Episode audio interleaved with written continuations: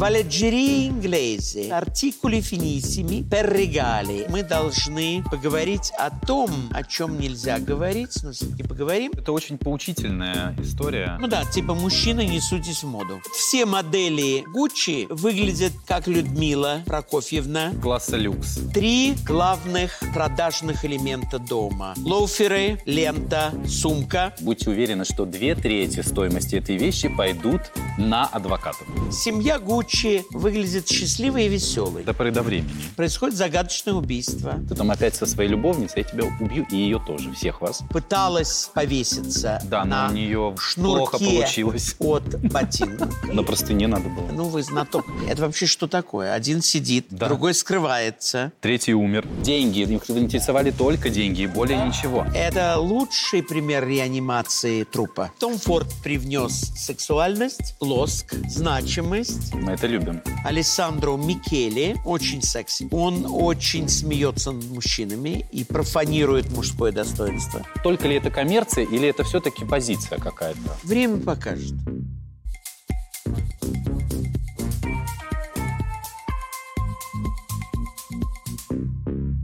Уходящий год является юбилейным для дома Гуччи. В этом году бренду исполняется 100 лет. И в данный момент во всем мире гремят премьеры фильма «House of Gucci», «Дом Гуччи», которая скоро докатится и до нашей страны. И мы, конечно же, в модном подкасте не могли обойти стороной это знаковое событие. Не каждый модный дом, которому исполняется 100 лет, удостаивается такой чести в виде целого фильма с максимально звездным актерским составом. Как Гуччи умудряются спустя 100 лет быть на волне, превратив даже фильм о себе в самую ожидаемую премьеру года и в события, узнаем прямо сейчас, конечно же, у Александра Васильева. Я думаю, Александру, как обычно, есть что нам рассказать, того, чего мы с вами не знаем. И я рад вас приветствовать. Добрый день, здравствуйте. Тема моды давно очень волнует э, кино. И фильмы о домах моды не редкость. Два фильма об Ив Сен-Лоране, как минимум три фильма о Коко Шанель. Фильмы о моде снимали еще и в 20-е, и в 30-е годы. Есть знаменитый фильм с Бет Дэвис «Fashion of 1934» 1934 года. Многие и э, потрунивали над модельерами, смотрели, как они копируют друг друга, рассказывали об этом. Фильм «Круэлла» тоже э, не так давно вышел на экраны. И он тоже о моде. «Дьявол носит Прада» тоже фильм о моде. То есть ничего оригинального в том, что кровавая история убийства, произошедшая в 90-е годы в доме Гуччи, стала центром повествования целого фильма, я лично не вижу. Но я то, имел в что виду выбор то, что... актеров звезден, погодите, я доб- да- Да-да, запомню. конечно. Так в каждое десятилетие, чтобы фильм продать, надо взять звездных актеров. Просто мы живем на таком артистическом безрыбье, что у нас и Леди Гага стала великой артисткой. У нас и Ольга Бузова в Амхате одно время подвязалась. Ну, недолго, по-моему. Так как об этой премьере Да. столько не говорили просто. Это просто доносится сейчас из каждого утюга, из каждого Но источника они хотят ее информации. продать хорошо. Конечно. То есть пиар-компания хорошо организована. Да. А мне кажется, кстати, что Леди Гага стала большой артисткой после фильма «Звезда родилась», который, кстати, у нас не был так популярен, как в Америке. Почему-то А я бы был сказал, вели- Леди Гага стала большой артисткой после Мадонны. Потому что она Ну, во это всем безусловно, конечно. ей подражала, и Мадонна прославилась не только на эстраде, но и в кино. А позднее Леди Гага, как взявшая вымпел этой звездности, стала продолжать эту работу. Ее великое дело. Давайте, во-первых, поговорим о том, где был создан дом Гуччи. Он был создан во Флоренции. Это столица знаменитого в прошлом герцогства Тосканского, где долгие столетия правила семья Медичи, знаменитых интриганов, убийц, отравителей. Это город банкиров, финансов и вместе с тем город больших художников, скульпторов и город моды.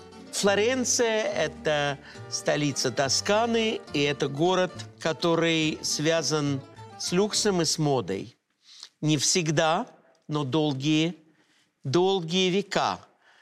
Эпоха Ренессанса – это эпоха, когда впервые заговорили О семье Гуччи есть сведения о том, что они упомянуты с 1410 года во Флоренции как мастеровые, которые занимаются кожей. То есть это древняя семья, это целый род коммерсантов, которые из поколения в поколение посвятили себя торговле. Может быть, не в таком мировом масштабе, как бренд Gucci сегодня. Может быть, не так ярко и красочно, потому что о Gucci мы говорим со всех страниц глянцевых журналов или со всех пабликов интернета. Но, тем не менее, Флоренция – это город, который прославился очень многими брендами. Не только брендом Гуччи. И многие из них на слуху. Я приведу вам пример. Трусарди, mm. Эмилио Пуччи, Феррагамо, знаменитый бренд обуви, Перуджия, Гуччи и Прада. То есть Флоренция дарила миру моды, а чаще миру кожи, потому что многие из тех, кого я упомянул, связаны с обувным производством того, что называется по-русски кожгалантерей, сумок, ремней, бумажников. Очень давно история Гуччо Гуччи, основателя того знаменитого бренда, чье столетие мы сейчас э, празднуем, началось в 1911 году, когда он не послушался папу, который хотел, чтобы он оставался и занимался шляпа и корзина плетением из соломы у себя на родине во Флоренции и поехал сперва в Париж, а потом в Лондон. Его поездка в Париж неуспешно, в Лондон более успешно, была связана с самой простецкой работой он поступил грумом в отель «Совой». Грум – это то, что называется по-французски «багажист». Тот, который принимает сумки у клиентов и на тележке или вручную тащит их по комнатам.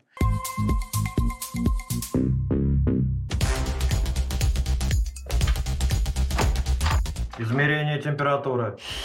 Как же хорошо, что мне не нужно отправляться в торговый центр, потому что в наше время битва за выгодные скидки и «Черная пятница» уже переехали в онлайн. Будь у жителей Филадельфии в 60-х годах прошлого века такая возможность, не пришлось бы им стоять в очередях. Всего за пару лет онлайн-продажи выросли на целых 25%. Неудивительно, ведь это быстрее, удобнее, ну и безопаснее похода в магазин. Хорошо, что, пользуясь Ламода, мне не надо соблюдать социальную дистанцию, что, согласитесь, весьма непросто сделать в «Черную пятницу».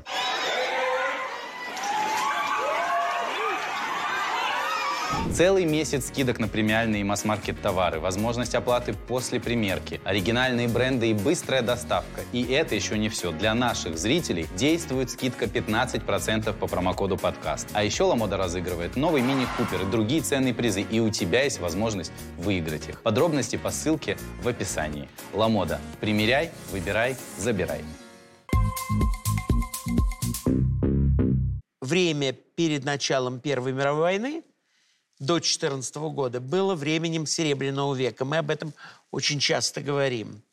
Это была так называемая Époque, когда люди не думали, что будет война, не думали, что рухнут их деньги, не думали, что зазвучат минометы – и путешествовали, тратя деньги. Это была эпоха, когда железные дороги много значили, самолеты не значили еще ничего, и когда каждая столица Европы отстраивала себе очень большие отели класса люкс. Примером Таких отелей, например, является Риц, Нормандия, знаменитый отель, который существует в Дувиле. Множество отелей в Европе, Совой у нас в Москве, Метрополь в Москве, Националь, все эти старинные отели, паласы, так их называли, они требовали своих грумов и э, свой элитарный багаж. Просто женщины не путешествовали налегке. В эту пору не было ограничения в багаже.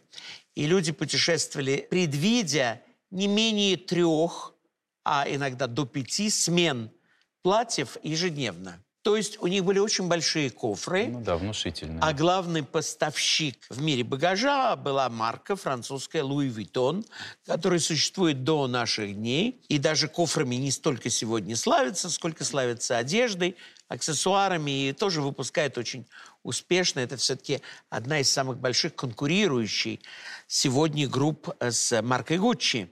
Это, можно сказать, их антипод, французский антипод. Маленький мальчик из Флоренции, сын ремесленников, нагляделся на багаж класса люкса. Он знал, что в Флоренции с кожей работают неплохо. И я бы сказал, что его вклад в мир моды был экономическим шпионажем. Он посмотрел на то, как работают другие марки. Посмотрел он на них не пустыми глазами, он их нес в руках. Он посмотрел, как крепится ручка, Ну да, мог все пощупать. как отделан всё. угол, какие формы наиболее часто встречаются, что удобно, что неудобно, на что клиент обращает внимание, какой угол багажа оббивается быстрее, какая краска линяет при дожде и так далее. Кроме этого, существовала еще в XIX веке знаменитая марка Hermes. По-русски надо говорить Hermes с «с» на конце. Это французское слово. А не Hermé и не Гермес. И не Хермес. Хермес, да. Эрмес занимался седлами, а в ту пору в Англию приезжали очень многие со своей сбруей, со своими седлами, потому что их делали дорого и делали очень хорошо. Так вот, к чему я это все рассказываю? Маленький грум Гуччо Гуччи посмотрел на все это, пока не нашел себе другого места работы. Его следующее место работы будет французская марка «Вагон Ли». Это э, первый класс железных дорог, то есть спальные вагоны. Думаю, что он работал точно так же. Кем? Багажистом, укладывал багаж. Может быть, даже застилал кровать. Как всегда бывает проводник в таких вагонах. Знал он хорошо по-английски, наверняка выучил и французский, его родной был итальянский. Все это было прекрасно, и только после Первой мировой войны в 21 году, вот ровно сто лет назад, он решает у себя во Флоренции открыть скромное, но устойчивое ателье. Ателье того, что он увидел в Лондоне и в спальных вагонах. Седел, сбруй, бумажников, дорожных сумок, чемоданов, всего того, что требовалось пассажирам. Вы знаете, что Флоренция – это один из моих любимых городов в Италии. Я там много работал э, в балете «Ди Тоскана», работал в театре «Коммунале», одевал принцессу Строцци. Я бывал во Флоренции, может быть, 30 раз. Я хорошо знаю этот город и жил в самом центре. Это город, наполненный туристами. Э, Тот, кто не видел фильм «The Room with a View», «Комната с видом», английский фильм, по-моему, 90-х годов, как раз нам рассказывает о том, как во Флоренцию во время большого тура англичане приезжали купить кожаные изделия, покушать фунги порчини, это жареные белые грибы, скушать вкусную пасту, полюбоваться на Давида, сходить в Уффици, в Палаццо Питти, наслаждаться Понте-Веккио и его драгоценными магазинами. Это город-сказка, который будет всегда влечь к себе. Там люди так много накупают всякой ерунды, что у них никогда не хватает багажа. Почему Гуччо Гуччи решил открыть именно такой магазин? Потому что он знал, турист приедет, им надо элегантную сумочку. Но я так понимаю, еще было где, потому что был бизнес, э, который был у отца, правильно? Да. И, во-первых, это, Было а во-вторых, тогда не было китайской конкуренции, не было вот этих о четырех колесах китайских знаменитых чемоданов, которые мы все сейчас покупаем в каждой стране за 100 евро, когда путешествуем и перевозим наш избыток багажа, купленные костюмчики, туфли, э, что угодно. Александр, а кто делал эти прекрасные броши? Это старинные ваши? броши 19 века. Да? Да, я их купил в Париже. Ну, ничего особенного, просто золото и броши. И они прям так и лежали. Да, нет, там были все буквы. А, все были. И я себе купил. Продавался алфавит. Я купил только те, которые имеют ко мне. А можно было купить все и делать подарки людям. Они слишком были дорогие, а я слишком жаден, чтобы дарить такие дорогие вещи. А сколько это стоило? Ну, По-моему, 500, что ли, евро я отдал. Мне было как вам, жалко. Как вам хорошо в, этом, э, в этой зеленой водолазке? Спасибо. Очень.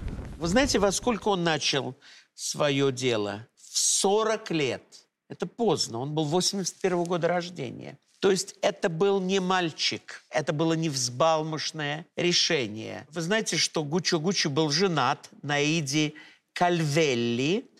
И скажу вам, что у них было вместе шестеро детей.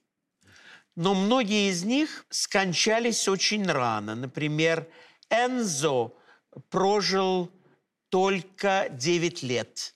Поэтому он при разделе имущества Не принимал уже не принимал Ну и плюс еще участия. а, были бонусные дети, по-моему, уже от жены, которые у нее имелись. Главные сыновья – это Уго, Альдо, Васко и Рудольфо, а также дочь Гримальда. Позднее мы узнаем, что Гримальда будет отстранена от пирога при дележе наследства Гуччи, когда скончается сам Гуччо Гуччи. Это будет в 1953 году, но это будет еще долго. С а, такого нежного возраста человек таскает чемоданы по отелям, а потом впоследствии по поездам. Да.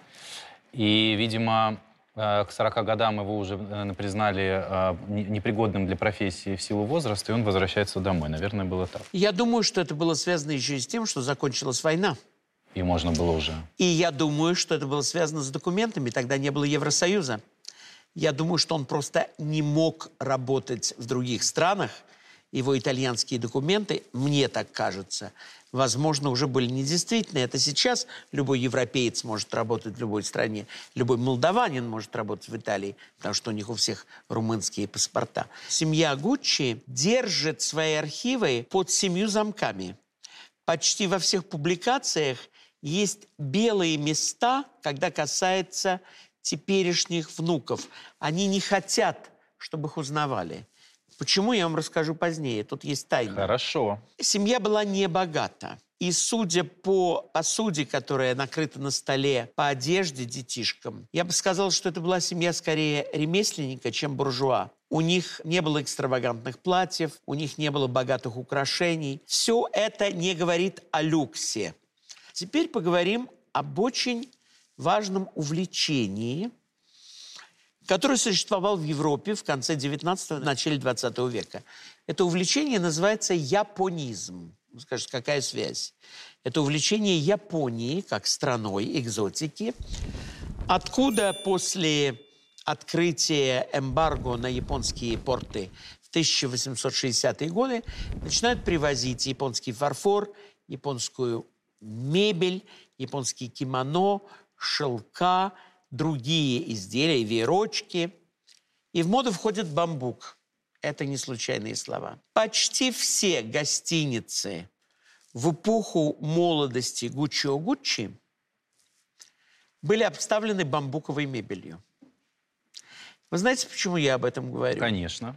Потому что главным вкладом В, империи Гуччи да. в производство сумок Была бамбуковая ручка. была бамбуковая ручка. Я совершенно уверен, что это не случайное изобретение. Это детские воспоминания. Мебель, которая сохранилась в гостинице Splendid на Принцевых островах 900-х годов, вся сделана как будто из бамбуковых ручек Гуччи. Просто мода была такая в это время. А теперь давайте поговорим о первом бутике Гуччо Гуччи и компании, которые были открыты на Виа Делла Винья Нуово. Это, значит, новых виноградников. Дом 7, эта улица существует до сих пор во Флоренции. И вы знаете, что они пишут на рекламе?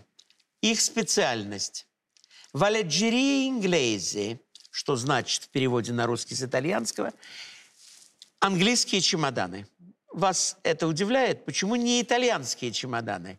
Почему Вот именно да, почему- английский? почему английский? А потому что они отличались по форме от всего того, что А. делали в Италии. А туристы, как я вам сказал, фильм «The Room with a View» были часто из Англии. Он говорил по-английски.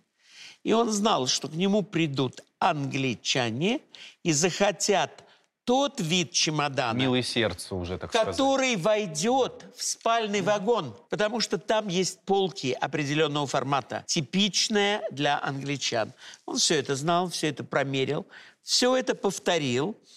И написано, что там же продаются артикули per regali. Это значит очень тонкие подарки, тонко выполненные подарки. 20-е годы в Италии это время восхода к власти Бенито Муссолини. Муссолини не только один из мрачных тиранов, но и больших организаторов Италии, выведший Италию после Первой мировой войны на экономические высоты. При Муссолини создается новый стиль в архитектуре, так называемый стиль Муссолини, который можно сравнить со сталинским ампиром. Отстраиваются многие города, Рим в первую очередь. Он пробивает там огромный проспект Колизею, разрушая многие древние памятники. И Италия принимает диктат фашистов. Ведь он в партии не нацистов, как в Германии, а фашистов.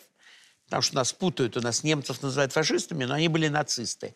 А итальянцы как раз были фашистами. И вот есть уникальная фотография 30-х годов, где Гуччи старший с сыном стоит рядом с их небольшим бутиком, оформленным в этом фашистском стиле. То есть режим Муссолини не смутил Гуччи, и в экономическом плане он был для них, очевидно, удобным. Приведу пример. Эльза Скиапарелли бежит от Муссолини в Париж. Пьер Карден родился, мы говорили об этом в подкасте, Да. под Венецией, его семья, бежит в 20-е годы от Муссолини во Францию. И он начинает работать там. Гуччи не возвращается ни в Англию, ни во Францию. Ему все нравится. Ему нравится фашистский режим. Это первое, о чем вы должны знать.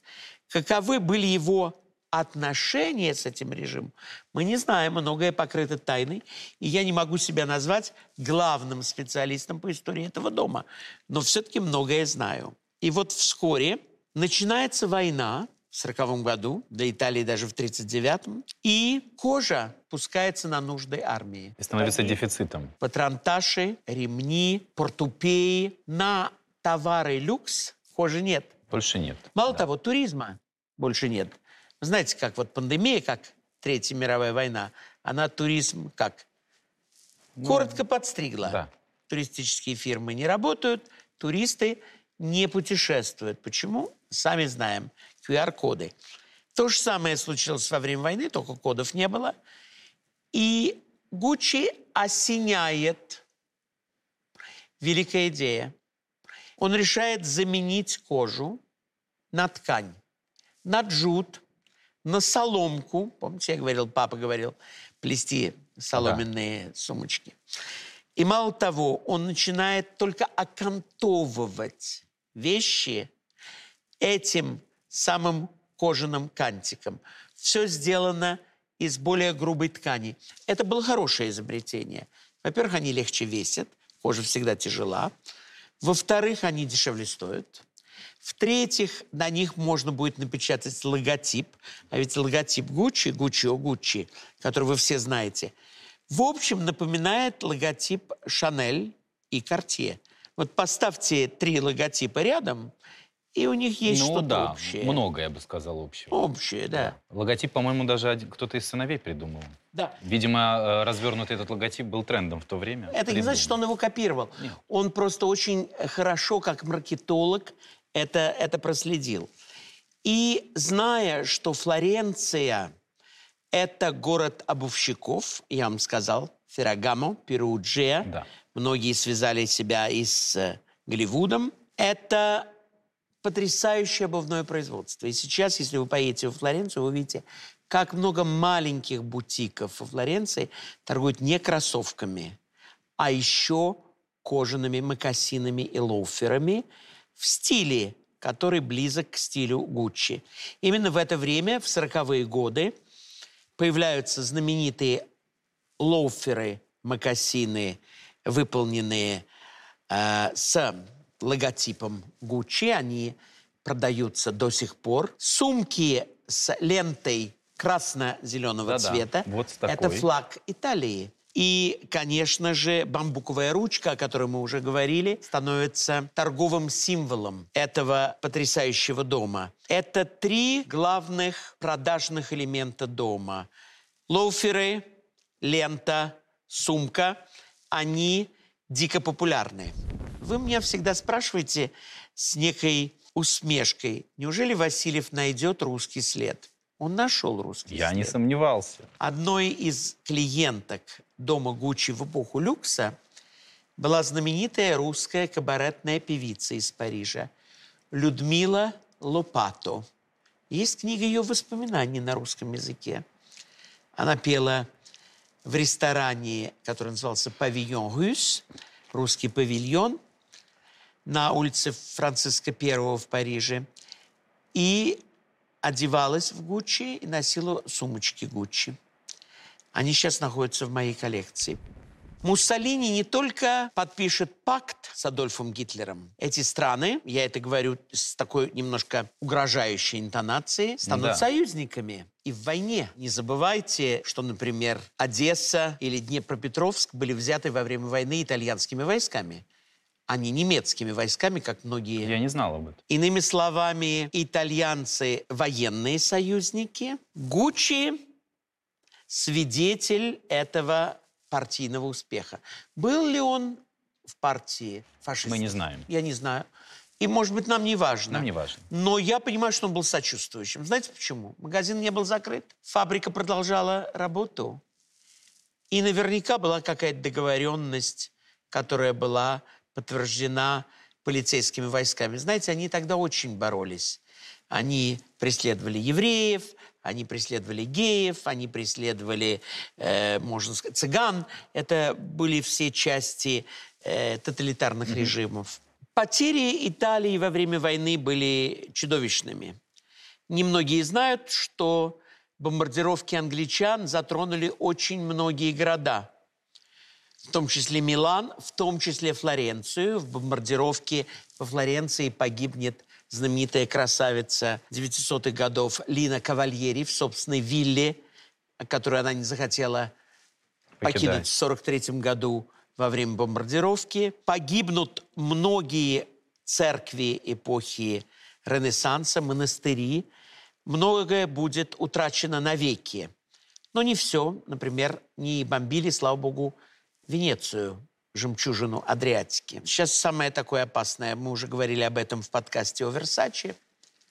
Американские войска в 1944 году высаживаются на юг Италии, найдя огромную помощь, сейчас это все уже не шутки, у итальянской мафии. Дело в том, что у итальянской мафии был филиал в Чикаго. Они торговали спиртным, оружием, наркотиками. Именно к ним обратился Пентагон за помощью через своих родственников в Италии открытием незащищенной немецкой и итальянской артиллерии места для высадки.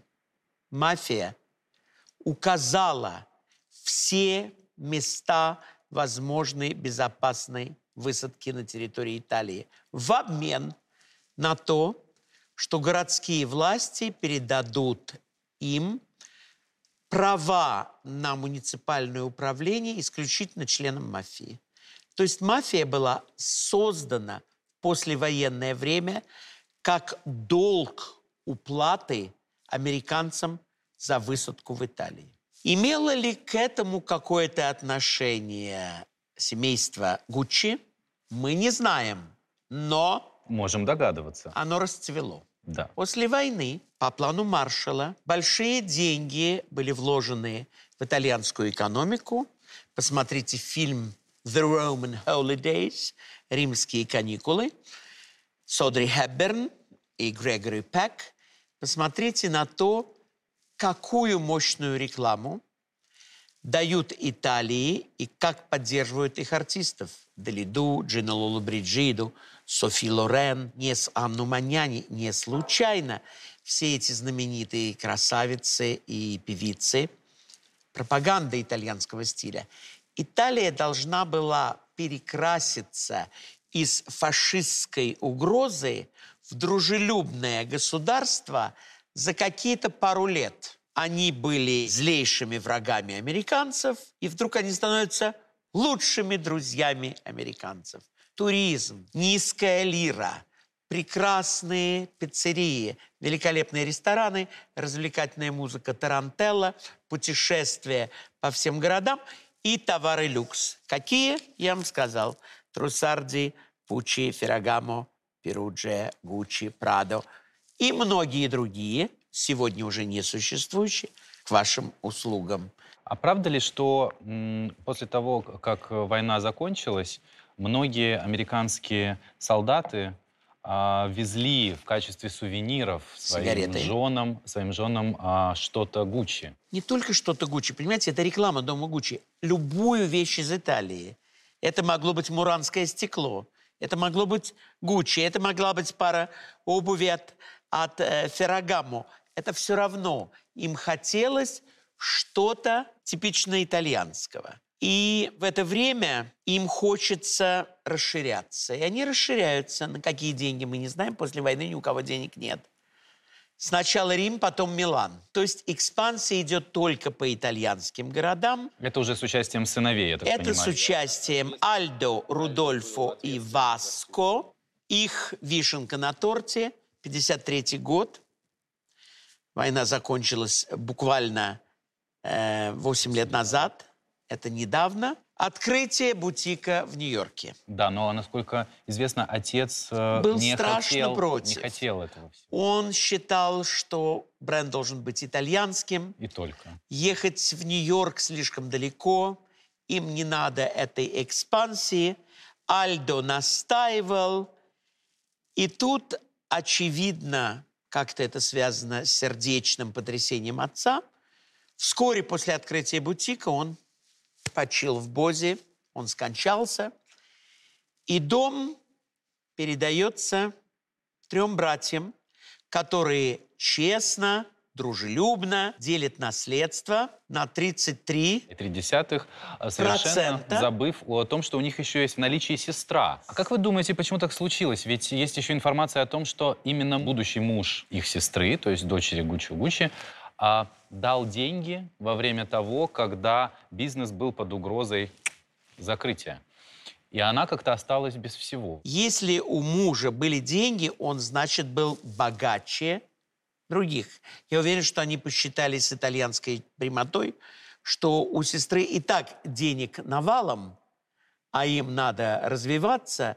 Сестра обеспечена, они за нее спокойно Но она там поскандалила, кстати, какое-то время на этот счет. Хотела пересматривать это, это, был завещание. первый скандал э, в доме. Да, но поговаривают еще и о том, что из-за того, что э, семья была очень патриархальной, они считали, что э, женщине в бизнесе, собственно говоря, не место, и иди-ка ты, в общем-то, замуж лучше. А мы тут парни порешаем, что называется.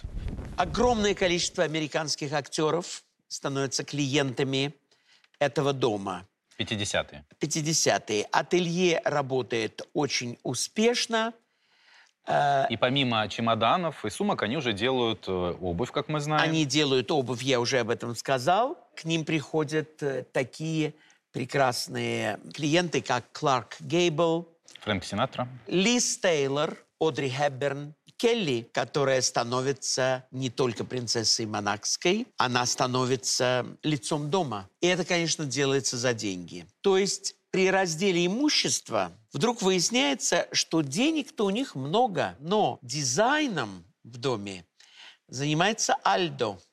И он же ответственный И за он же ответственный расширение. за расширение. А братья немножко в стороне. Вот, я так понимаю, что э, э, Радольфа как раз э, был что-то вроде пиар, потому что имел некие знакомства вот этой звездной сфере. И таким образом... Возможно, он их привлекает. Новинкой кож этого времени является кожа страуса, которая, м, по-моему, сейчас уже под запретом. э, в пупырышках такая Да-да. очень миленькая, которую они используют. И Грейс Келли очень часто позирует для них, а зная ее темперамент, она никогда ничего бесплатно не делала. Она точно так же позировала и для Кристиана Диора, до этого для Олега Кассини и позднее для Ив Сен-Лорана. Это естественно. Она же была профессиональной манекенщицей до того, как она стала кинозвездой. Понимаете, не надо думать, что звезду можно за ужин заставить фотографироваться с изделиями какого-то дома. Это всегда важный контракт, иногда годовой контракт, который стоит денег, и все прописано заранее. Поэтому я как-то смело верю, что эти звезды Не по дружбе, а за деньги. не по дружбе, а за деньги получали, конечно, подарки, но кроме подарков Еще и денежки. еще и денежное вознаграждение. Лесли Карон, которая приходит и покупает чемодан у Гуччи, Одри Хепберн в мини-пальто, которая приходит покупать. Но она точно так же покупала и Феррагаму. Она точно так же одевалась у Живанши. Поймите, каждый бренд хочет подчеркнуть эксклюзивность этих звезд, что они вот только к ним и ходят. Это все неправда. Э, Звезды одеваются везде, и они не привязаны э, наручниками к какому-то бренду. Кто заплатит, туда и сходим. И, конечно, мне кажется, что самым большим приобретением Гуччи становится Жаклин Кеннеди, уже в ту пору Жаклин Онассис, которая после убийства президента США выходит замуж за мультимиллионера из Греции, Онассиса, владельца яхт и кораблей. И она регулярно появляется во Флоренции, которую она любит, покупает там себе вещи, и для нее будет создана сумочка Есть информация, что Жаклин Анасис была первой, кто стал носить сумку на плече. До этого ее вроде как носили все просто в ручке или вот здесь. А она ее Подождите, закинула а на Шанель плечо. не носила разве сумку на плече, на цепочке 2,55? А как она ее носила? Точно так же? Мгм. Я считаю, что это неправильно. Просто ей, наверное, так было удобнее, и она была более динамична. Много ли у вас Гуччи Мало. в вашей коллекции? Мало. Вы знаете, потому что тот период, который меня интересует, кроме сумок и лоферов, особенно ничем не прославился. Сумочки с бамбуковыми ручками имеются, также с лентами красные и зеленые также имеются, мокасинчики имеются. Но для того, чтобы создать богатую витрину в- на выставке, это не будет достаточно интересно. Получается, что помимо сумки с бамбуковой ручкой, вот этого принта Флора, Принт Флора родился как ответ марки Эмилио Пуччи. Гуччи и Пуччи легко э, спутать, названия очень похожи.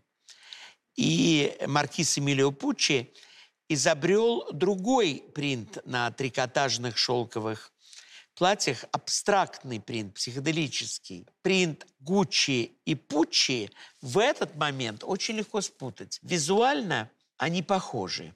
И те, кто не специализируется на истории моды, даже, наверное, никогда не сможет отличить. Концу 60-х годов у бренда Гуччи бутики в Пальм-Биче, а, в Нью-Йорке, в Беверли-Хиллз, во Флоренции, в Риме, в Милане, в Монте-Катине, где, как вы помните, скончался Кристиан Диор, в 1957 году в Лондоне и в Париже. Это их экспансия. Серж Гейнсбур с его английской женой одни из клиентов. Мы должны поговорить о том, о чем нельзя говорить. мы это любим. Бренд Gucci управлялся исключительно мужчинами, вуманайзерами, транжирами и плейбоями. Гетеросексуальными мужчинами. Это редкость в брендах. Все они были бойцами, источавшими огромное либидо, уверенные в своей победе и непримиримые, в отличие от дизайнеров другой ориентации, которые более мягкие в своих решениях и идут чаще на компромисс. Потому что, я думаю, отсутствие этой примиримости привело к краху дома Гуччи, финансовому краху в первую очередь. Семья Гуччи на фотографиях выглядит счастливой и веселой. До поры до времени. Маурицио Гуччи, внук Гуччо и сын Рудольфо, богатый наследник, неумелый предприниматель, старается взять дело в свои руки, думая, что у него очень интересные идеи. Дело в том, что в семье намечается раскол. Они считают, что область люкса изжила себя – главная причина рождения движения хиппи. Хиппи были за простоту. Они хотели ходить в рваных джинсах. Им эти мокасины, эти сумки с бамбуковыми ручками Ни были не трендовыми. И причиной раскола было изменение стиля. То есть, получается, хиппи убили моду на элитарность. Но они убили Шанель, они убили Гуччи. Они вообще убили люкс. И очень мало дизайнеров, я даже могу привести пример только и в Сен-Лорана, которые смогли правильно адаптироваться к этой свободной моде, которую внесли хиппи. Гуччи это особенно не смогли, и им хочется разделить акции дома для того, чтобы каждый пошел своим путем. Тут череда скандалов. Альдо подает на сына Пауло. Да, чтобы не запутаться, у нас есть генеалогическое дерево. У Альда, у старшего сына, было два ребенка. Пауло и Патрисия Гуччи, внучка, которая впоследствии напишет книгу с э, воспоминаниями. У Радольфа, среднего сына, сын Маурицио, который женится впоследствии на женщине, которую мы позже с радостью с вами обсудим. И Васко, э, я так понимаю, не имел детей. Да. Может быть, он как раз не интересовался дамами. Но это не так важно. Это не уже так важно. Сплетни. Он не играл роли большой э, в доме. И по факту из э, третьего, получается, поколения в игре Маурицио и Пауло. Да. О нем скажу почему. Васко умирает в 1974 году. Он выходит из игры, Так. и акции дома делятся 50 на 50 между Пауло и Маурицио. Но они недовольны. Они недовольны тем, как они руководят домом. Скажу вам почему. Каждый хочет его обновить, но по-своему. Пауло начинает создавать дочернее предприятие молодежной джинсовой моды. Потому что хиппи, да. Новый бренд называется Пауло Гуччи. Гуччи судят его, лишают права использовать фамилию Гуччи где бы то ни было вне рамок существующего концерна, но не лишают его права голоса. У него по-прежнему есть процент в предприятии. Дальше начинается серия жалоб. Маврицио сдает дядю Альда правительству за неуплату налогов. Это неуплата Высокие налогов отношения, конечно, чудесные в равняется семье. 7 миллионам долларов США. Альдо сидит в тюрьме. Племянник посадил на один год. А за что вот он это... Зачем он это сделал? Ревность и желание выбить из-под седла коня. Чтобы процентиков побольше, да, было? Концерном Гуччи правит ненависть. Они просто не могут договориться, и дело доходит до драк. В воспоминаниях написано, что когда мужчины, члены семьи, начинают разговаривать, они пускают в ход кулаки и бьют друг друга на закрытом семейном Чудесно. Настоящая, настоящая итальянская семья. Надо признаться, что никто из наследников Гуччи не был талантливым дизайнером.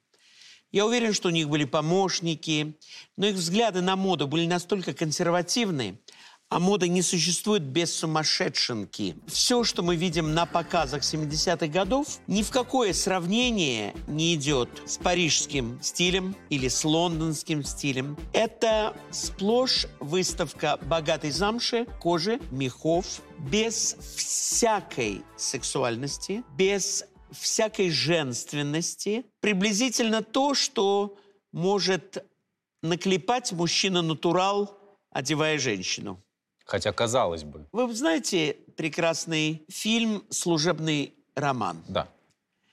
Так вот, все модели Гуччи выглядят Как Людмила Прокофьева. как Людмила Прокофьевна Класса люкс. класса люкс. Но, знаете, сейчас это практически так же выглядит. Это Людмила Прокофьевна, которая внезапно разбогатела, скажем так. Ну, это приблизительно так. И в ее роли Александр Гудков Да. выступает. Мужская обувь без всякого чувства юмора, высокие полуботиночки на молнии с квадратным носом, женская обувь без всякой мысли с квадратным носом, но еще и с золотистой перепоночкой, Гуччи повсюду, А золотистая перепоночка — это хорсбит, вот Именно. эта самая уздечка, да, которая... уздечка. У них высокий брендовый уровень популярности. Джуди Фостер, знаменитая американская кинозвезда в обуви Гуччи. Дастин Хоффман в фильме «Крамер» э, против Крамера в обуви Гуччи. И вот процентный раздел. 50% Маурицио Гуччи и 50% Альдо Гуччи. Его дядя. Альдо решает отдать часть своих средств детям Паулу Гуччи, Джорджио Гуччи и Роберто Гуччи. Каждому по 3,3%. Это уже бухгалтерский учет, дизайну не имеет никакого отношения. То есть самому Альдо остается 40%, и каждому из детей честно по 3,3%. По крошечке. Но ссора в семье приводит к тому, что Марицио Гуччи дружит с Пауло Гуччи, временный альянс, и соединяет его 3,3% со своими 50%, и получается, Контрольный пакет что акций. у него контрольный пакет акций. У Пауло, который создал джинсы Мгм. и которого не любили как э, черную овцу в семье, потрясающий доход. Он продал свои проценты за 20 миллионов долларов. Вот теперь послушайте, эти цены 70-х годов. Понимаете, что было тогда 20 миллионов? Значит, они были в семье. Помните, когда я вам говорил, что была одна организация, которая помогала американцам высадиться? Мне кажется, что здесь есть некое влияние вливания средств. Это называется money laundry, так по-английски? Отмывание средств. 20 миллионов – куча денег. Паула их за 7 лет просаживает в ноль и остается в долгах. Каким мозгом надо обладать, чтобы такие огромные средства в те годы так безумно тратить? А Плейбой. Дорогие автомобили, дорогие отели, дорогие женщины. Но Живем на всю катушку. так понимаю, Маурицио от него как раз не отставал, потому что его расточительство, мне кажется, гораздо более э, что Они еще- все плейбои мачо, которые меряются одним кусочком э, мускул своего тела и показывают, кто из них круче и богаче, кто быстрее убьет этот великолепный бренд. Причина падения спроса на дом Гуччи случился в 70-е годы. Они начинают продавать логотип Гуччи, как это сделал в свое время Пьер Карден, но более успешно, а, низким производителям. И Гуччи можно купить даже в хозяйственном магазине в это время. Отзыв лицензий происходит позднее, но этот отзыв лицензий стоит таких больших денег бренду, что они никогда эту дыру не смогут заполнить. А Вы что- знаете, а- вообще, вот мой рассказ сегодня, вот вы заметили, вообще не про моду. Ну, Вы знаете, дом Да. Гуччи – это не про моду, это про неправильное финансирование и бухгалтерский учет. и про разборки. Здесь нету ничего, что имеет какое бы то ни было артистического значения. Ну, по сравнению с э, Всеми предыдущими другими нашими мы не обсуждаем подкастами. ни крой, Да. ни цвет, ни форму. Мы обсуждаем, сколько процентов акций от дома отнял один из Да, да, родственников у другого, и кого, за сколько он И в засудил. каком году стали производить зажигалки Гуччи? Рудольфо умирает в 83 году, в 71 год, и дом близится к банкротству. Почему это случается? Потому что 50% э, дома были проданы за долги из-за того, что, к сожалению, наследник Маурицио потратил все на яхты и роскошную жизнь. В результате у него нет денег заплатить за электричество даже в собственном офисе, и он вынужден идти на сделку с инвесторами из острова Бахрейн, которые приезжают с большими капиталами – и хотят купить этот люксовый бренд. К слову о любви к деньгам и финансовым разборкам, один из э, адвокатов, который занимался делами бренда и был, э, кстати, клиентом этого бренда, сказал, что если вы э, покупаете вещь Gucci, будьте уверены, что две трети стоимости этой вещи пойдут на адвокатов. То есть там какое-то невероятное количество судебных Вы знаете, вот у меня тяж немного было. обуви Гуччи, но я очень доволен был всегда качеством. Я просто рассказал как клиент. Да. А, они очень носибельны, они прочны. Вот то, что касается люксовых изделий Гуччи, я считаю, что они потрясающие. Просто это к стилю не имеет никакого отношения. Понимаете?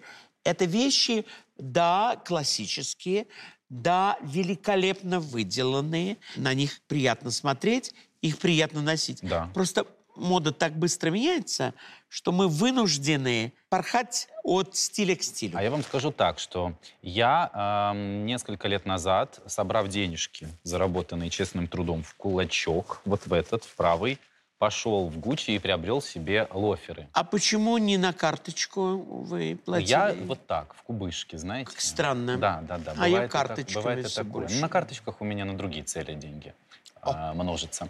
И О. я тоже отправился и приобрел себе эти самые лоферы, которые берегу, значит, сдуваю с них э, пыль. Но я вам могу сказать, что э, появилось у меня это желание уже после того, как Александр Микеле стоял у руля этого дома, и Гуччи, конечно, стал более интересным и более фантазийным. Ну, для меня, в частности, как для клиента, как да. для любителя. Так и есть. Давайте Проклятие. поговорим о проклятии. Во-первых, так. Маурицио в связи с подачей на него в суд родственникам в 1988 году вынужден бежать в Швейцарию, чтобы скрываться от правосудия. Это вообще что такое? Один сидит, да. другой скрывается. Третий умер. А когда в 95 году весь дом был продан иностранным инвесторам, ни одного Гуччи не остается в администрации дома. Фирма объявила почти о полном банкротстве при потере, вот пристегните привязные ремни, да. в 30 миллионов долларов. Как надо вести дело, я не знаю, чтобы потерять на люксе такое количество денег? И я понимаю, что это были потери, не связанные с функционалом дома. Это, видимо, игры, это, видимо, выплаты каких-то долгов неизвестной нам организации. У Маурицио была еще помощница в виде его супруги великолепной, Патриции, которая, я думаю, помогала ему неплохо тратить деньги. Поскольку... Мы сейчас о ней поговорим. Да, я очень жду. Мы считаем, что это проклятие дома. Это в 70-х происходит, в начале. В 70-х годах. Mm-hmm. Она девочка из очень богатой семьи. Ее родители были миллионерами. У них была транспортная компания. Есть еще э, сведения, что она была дочерью официантки и, видимо, человеку, у которого была транспортная компания. Возможно, она была очень красивая. Она была очень есть. красивая, может быть, краше, чем Леди Гага. Она, кстати, крайне недовольна выбором э, актрисы на Она роли. очень была похожа, знаете, на кого? На Джон Коллинз. Ага. Она была властная, обаятельная, улыбчивая брюнетка в атласных блестящих платьях с подкладными плечами, в бриллиантах, у нее была страсть к люксу. Она была интересным человеком. Но думаю, что, знаете, на чем строился их альянс? На чем? Только не говорите это больше никому, пускай это останется между нами. На Хорошо. сексе. Это распространенная была, связь. она была очень секси, пикантная, то, что называется горячая штучка. И я думаю, что ему это все дико нравилось. Ее нельзя было упрекнуть в том, что она бежит за деньгами. Но, может быть, она бежала за легкими деньгами. Потому что мне кажется, что Маурицио был несколько простоват. Я сужу по фотографиям. Мне кажется, она была много умнее его, может быть, алчней, и очень любила роскошную жизнь. Этот альянс не приведет к счастью, но у них остались дети. Алессандра и Аллегра 77 и 81 года. Ведь еще была и другая Патриция, которая была Нет, это его двоюродная сестра. двоюродная сестра. У нее было еще трое детей. Александра, Виктория и Изабелла. Короче, в доме немало Александр и немало Патриции. Да. Распространенные их фотографии мы даже не знаем и не можем э, понять. Проблемы, мне кажется, вместе с Патрицией Реджани э, ворвались на еще больших оборотах в дом Гуччи. Патриция разводится с Маурицио. Происходит загадочное убийство Маурицио в 95 году. Застрелили на улице киллеры, профессионалы. Как я понимаю, выстрела было два и с разных точек. И киллера, если я не ошибаюсь, было тоже два. Разные версии есть у Да. происходящего, да. Что их И было два или один. далее начинается полицейское расследование. Почему-то три версии, что это месть семьи, проклятие Гуччи. Вторая – месть мафии, чьи деньги были потрачены На яхты. на яхты и не принесли ожидаемых оборотов.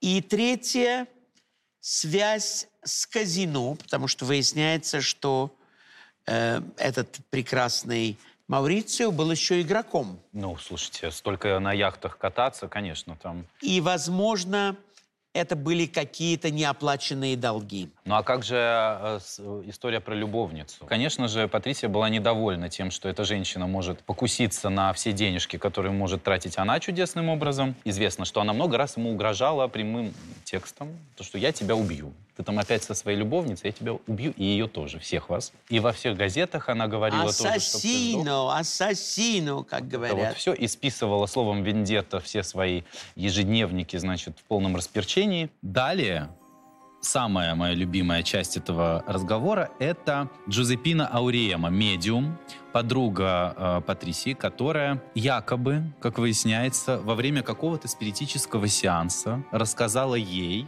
что надо убить мужа, чтобы все было хорошо. Кому, как не к магическому шару, обратиться в этой ситуации. да. Говорит, да, хорошо. Убью. Так, так мы и сделаем. И они друг друга давай сливать после этого. Одна говорит, это она меня заставила, это говорит, нет, это ты. В общем, какой-то полный кошмар происходит. И в итоге эта женщина чудесная, э, которой принадлежит знаменитая цитата о том, что лучше я буду э, плакать в Роллс-Ройсе, чем радоваться на велосипеде, я считаю, это шикарно. Садится в тюрьму, присаживается.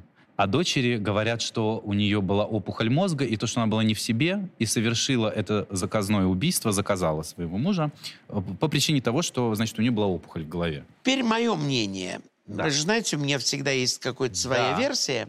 Конечно. Я не уверен, что Патриция Реджани заказывала своего мужа. Да? Вполне возможно, что она, конечно, никогда не признается, что она прикрыла настоящих заказчиков, отсидела за них. Она же отсидела, ей же Она- дали, если я не ошибаюсь, 29 лет тюрьмы. В итоге Она 20, отсидела по-моему, отсидела. да? 18. Пыталась повеситься Да, но на у нее шнурке плохо получилось. от ботинок, а они очень тонкие, эти шнурки. Ну, тоже, Никак да. нельзя на них повеситься. Там на- И- на простыне надо было. Не, ну вы знаток. Вполне возможно, что это связано с тем, что она прикрывала собою более важных заказчиков и никогда не узнаем. Она сказала, да, это я, это я во всем виновата, я такая страшная жена, от развода и от ревности решила убить обанкротившегося мужа, с которым я уже разошлась. Это месть. Странно, зачем ей мстить? Она была обижена за то, что ей э, маленькие алименты на ее вкус причитались. Она считала, что она не сможет на эти деньги э, вести э, столь же роскошный образ жизни, какой она привыкла вести. И тут еще какая-то любовница, которая будет тратить ее деньги. Ну, вроде бы так. Но мы не знаем. Но А нам надо это знать. Вот я сейчас думаю, нам надо это знать. Мы много всегда рассказываем подробностей. Нет, Но нам эти не надо. подробности, смотрите, вот для меня должны быть связаны с миром моды. В деле Гуччи моды нет. Есть страсть, есть потери, есть банкротство, есть растрата, есть печаль. Но мода появилась, мне кажется, позже. Да, Да? э, мода Правда? появляется В позже. 94 году она когда, появляется. да, когда наконец-то берут новых дизайнеров. Том Форд привнес сексуальность, Да. лоск, значимость и желание сделать этот бренд вновь брендом люкса. Помните, я вам говорил, главной ошибкой этого бренда было то, что там сексом не пахло. Да. Сексом пахло в их кровати с этими любовницами и женами. А И в деньгами. изделиях, а в изделиях не было той привлекательности, которая нужна при продаже изделия. Люди хотят себя отождествлять с чем-то привлекательным, а не просто с чем-то солидным, классическим и простым. Том долго работал там 10 лет. имел очень большой успех, выпустил много и духов, и потрясающих изделий. Его реклама всегда ярка, очень Крайне манка, сексуальна. крайне сексуальна. После его ухода была нанята Фрида Джанини, которая была гораздо более скромна и более классична. Не было с ней так интересно, я Да, считаю. но Том Форд еще э, в память о криминальном э, душке всей этой истории выпустил браслеты-наручники, которые сейчас продаются за миллион, по-моему, 800 тысяч рублей на каких-то аукционах невероятных. И теперешний дизайнер Алессандро Микеле, внешне очень похож на Джона Гальяно. Да, такой микс из Джона Галляна и Джареда Лето, мне кажется. Да, он очень смеется над мужчинами и профанирует мужское достоинство, потому что там немало платьев, немало юбок. Он как-то борется с токсичной маскулинностью. Да, я не уверен, что все это продается, но наверняка они знают лучше, потому что сейчас э, бренд на вершине популярности. И это лучший пример реанимации трупа. Потому что ведь многие бренды пытались реанимировать. Я вам приведу. Пример Вионе, Мадлен Вионе, и где она? Ирфе, и где этот Ирфе? И Поль Пуаре, кстати. Поль Пуаре, и где этот Поль Пуаре? Скиапарелли была удачная реанимация. Да, очень красиво. Баленсиага была потрясающая Да, реанимация. это самый удачный кейс. И все-таки Гуччи – это очень удачная реанимация. Надо сказать, что Александр Микеле, конечно, очень, а, скажем так, вывел Дом Гуччи, наверное, в плане пиара на Но не больше, чем Том Форд. По-другому, наверное. Мне сложно об этом говорить, потому что когда Том Форд главенствовал в Доме Гуччи, я не наблюдал это так, э, как сейчас. Потому что сейчас гораздо больше средств массовой информации, которые могут до тебя донести, что Гарри Стайлз опять выступил в платье, например, да, амбассадор дома. Конечно, Александр Микеле обладает великолепным чувством юмора, потому что все, что мы видим на сегодняшний день, это такая красивая ирония, но в то же время он так много уделяет внимания тем немногочисленным ДНК бренда, о которых мы с вами говорили. Это и э, ручки бамбуковые, это и сумка, которую обожала принцесса Диана, она перевыпускается. Да-да-да. Это Забыл и... про нее сказать. Это и, Сумка кстати, тема, помните, про э, спиритические сеансы. Один из, одна из рекламных кампаний снималась именно таким образом. Две женщины сидят вокруг спиритического шара. Ну и вообще тема смерти, которая есть в истории дома, также его сильно занимает. У Александра Маккуина только была тема смерти. Да, она была это у него. Disquiet, это только тема смерти. Смерть и секс – это эрос и танатус. Это то, что нравится всегда всем. Легче всего продать. Вы знаете, на что еще я Либо обратил? страх, либо любовь. Знаете, на что я еще обратил внимание? что? И не знаю, Микеле э, выбирает амбассадоров дома или лиц, или кто, может быть, кто-то еще в компании, но, тем не менее, Лана Дель Рей, дико популярная сегодня, Джаред Лето, Гарри Стайлз, Билли Айлиш. Все эти люди, которые являются кумирами миллионов, они все носят Гуччи сегодня, и все снимаются в рекламных кампаниях. Ну, И- я думаю, что у них тоже есть хороший финансовый пакет для того, чтобы заплатить им за эти возможности. Это не их желание Я носить. понимаю, да, это не... Это их финансовое предложение. И сделанное такие Гуччи. интересные придумываются решения. Даже взять, например, последний показ, который проходил на Аллее звезд. Мы видим Маколей Калкина там в костюме Гуччи, о котором мы даже, даже успели позабыть. И тут его вот таким образом опять внедряют. В общем, много разных решений. Тренд на beauty был введен, на мой взгляд, ну, культивирован таким образом именно Микеле, когда берутся модели с, эм, на мой взгляд, не самыми привлекательными зубами. Все это обрамляется Как красной называлась та русская девушка, которая для них э, работала одно время с, э, с трепанацией черепа? Она А, приходила к нам на модный приговор. Она, мне кажется, из агентства Люмпин как раз. Да, Из и знаменитого. она была там очень-очень популярна. Да, да, да. И модель у них была с э, синдромом Дауна девочка тоже. Снималась в рекламных кампаниях. И на самом деле, я просто не знаю, это только ли это коммерция или это все-таки позиция какая-то самого Микеле.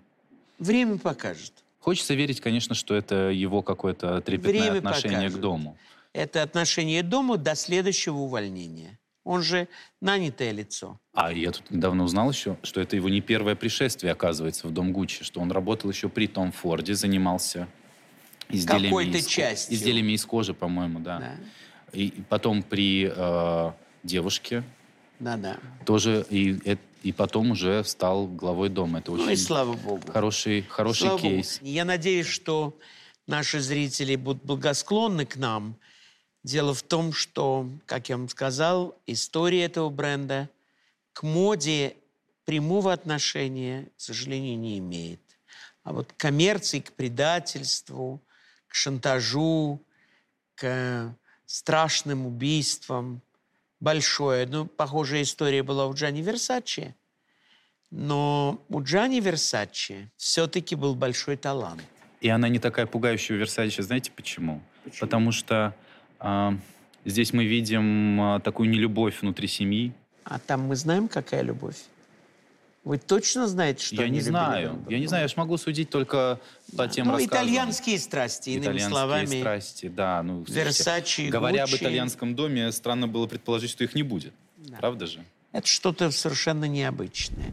Вот я ведь только ради вас решился на этот подкаст, это потому что я считаю, что это абсолютно неинтересный бренд. Я уверен, что будет интересный фильм. Я уверен, что это всполыхнет э, интерес к сегодняшнему бренду, который много интересней в творческом Безусловно. плане, чем то, что было сделано в ту пору.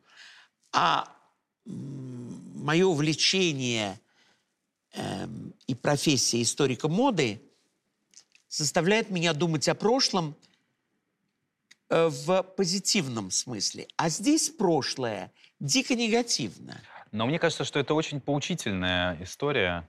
И она в первую очередь, конечно, про людей, а не про... Ну да, типа мужчины, не суйтесь в моду. Это во-первых. А во-вторых, я пока читал историю дома Гуччи, я просто, у меня волосы шевелились на голове, насколько люди в этой семье не любили друг друга. Насколько они а, любили деньги и ненавидели, и готовы были подарить друг другу кучу проблем, довести до инфаркта и до чего угодно, лишь бы ам, Посадить в тюрьму. посадить в тюрьму что угодно. Собственного дядю. Деньги. Их интересовали только деньги, Ну более да, ничего. а, Вы знаете, есть такая вещь, называется капитализм. Александр, спасибо вам за такой э, за подробный анализ творчества. Гуччи, ваш нетривиальный взгляд на то наследие, которое бренд оставил. Конечно же, друзья, пишите нам комментарии. Подписывайтесь на наш канал, если вы до сих пор этого не сделали. Бейте в колокола. До новых встреч. Обязательно сходите, посмотрите фильм. Всего вам доброго и приятного вам Гуччи.